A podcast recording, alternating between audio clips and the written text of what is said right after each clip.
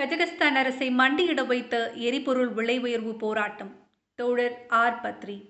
மாநில குழு உறுப்பினர் சிபிஐஎம் ரஷ்யா சீனா எல்லைக்கு மத்தியில் அமைந்துள்ள கஜகஸ்தான் கடந்த ஒரு வாரத்திற்கும் மேலாக நடைபெற்ற மக்கள் போராட்டங்களினால் அதிர்ந்து கொண்டிருக்கிறது.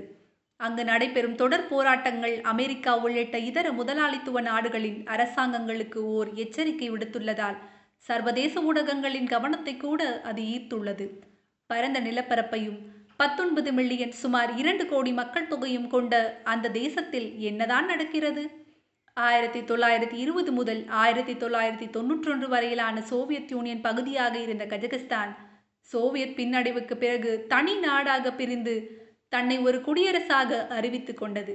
உலக நாடுகளின் அதிக அளவிலான எண்ணெய் தொகுப்பை கொண்டதொரு நாடாக கஜகஸ்தான் இருப்பதோடு நாள் ஒன்றுக்கு ஒன்று புள்ளி ஆறு மில்லியன் பேரல் எண்ணெய் உற்பத்தி திறனையும் கொண்டுள்ளது.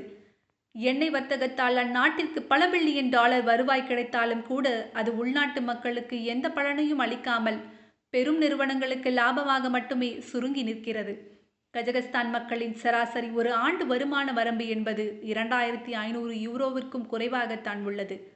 மக்கள் பெருமளவில் தங்கள் வாகனங்களுக்கு பயன்படுத்தி வரும் திரவ பெட்ரோலிய வாயு விலை அந்நாட்டு அரசு திடீரென பல மடங்கு உயர்த்தியதால் ஆவேசமடைந்த மக்கள் தன்னெழுச்சியாக போராட்டங்களை துவக்கின பல்வேறு இடங்களில் எண்ணெய் நிறுவனங்கள் அரசாங்க அலுவலகங்கள் காவல் நிலையங்கள் போன்றவற்றை பல்லாயிரக்கணக்கானோர் முற்றுகையிட்டனர். எண்ணெய் பொருட்கள் மீதான தனது கட்டுப்பாட்டை அரசு விலக்கிக் கொண்டதாலேயே கடுமையான விலை உயர்வு ஏற்பட்டு உள்ளது. எனவே அரசு தனது முடிவை உடனடியாக திரும்ப பெற்றுக்கொள்ள வேண்டும் என்ற கோரிக்கையை நாடு முழுவதும் மக்கள் தெருக்களில் திரண்டன. அல்மாட்டி நகரில் துவங்கிய போராட்டம் நாட்டின் பல நகரங்களில் நெருப்பை போல வேகமாக பரவியது. ஜனாதிபதி காசிம் ஜோமா டொகேயா போராட்டத்தில் ஈடுபடும் மக்கள் தெருக்களில் கண்டதும் சுட உத்தரவு பிறப்பித்ததோடு எவ்வித பேச்சுவார்த்தைகளிலும் அரசு ஈடுபட போவதில்லை என இருமாப்போடு அறிவித்தார். ஆனாலும் போராட்டங்களை கட்டுப்படுத்த அரசால் இயலவில்லை. மக்களின் கோபத்தையும் போராட்டங்களையும் கட்டுப்படுத்த திணறிய கஜகஸ்தான் அரசாங்கம் பிறகு ரஷ்யா உள்ளிட்ட பல்வேறு நாடுகளின் ஒருங்கிணைப்பில் உருவாக்கப்பட்ட கூட்டு பாதுகாப்பு படை முகமையில் உதவியை நாடியது. கலெக்டிவ் செக்யூரிட்டி ட்ரீட்டி ஆர்கனைசேஷன் அந்த படையை சேர்ந்த இரண்டாயிரத்தி ஐநூறுக்கும் அதிகமான துருப்புக்கள் கஜகஸ்தானுக்கு அனுப்பி வைக்கப்பட்டு நிலைமையை கட்டுக்குள் கொண்டு வர முயற்சிகள் மேற்கொள்ளப்பட்டன.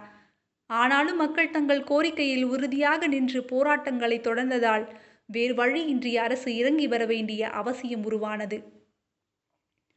ஜனாதிபதி காசிம் ஜோமா டொக்கையாவ் தனது அரசின் தோல்வியை ஒப்புக்கொண்டு ஒரு சில அமைச்சர்களை பதவியிலிருந்து விலக்கி வைக்க வேண்டிய நிலைக்கு தள்ளப்பட்டார்.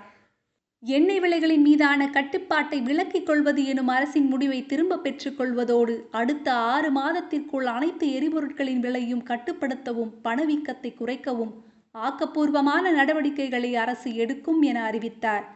களத்தில் நூற்றி அறுபத்தி நான்கு உயிர்களை பலி கொடுத்த போதிலும் உறுதியோடு நின்ற மக்கள் தங்கள் போராட்டத்திலும் கோரிக்கைகளிலும் வெற்றி பெற்றிருக்கிறார்கள்.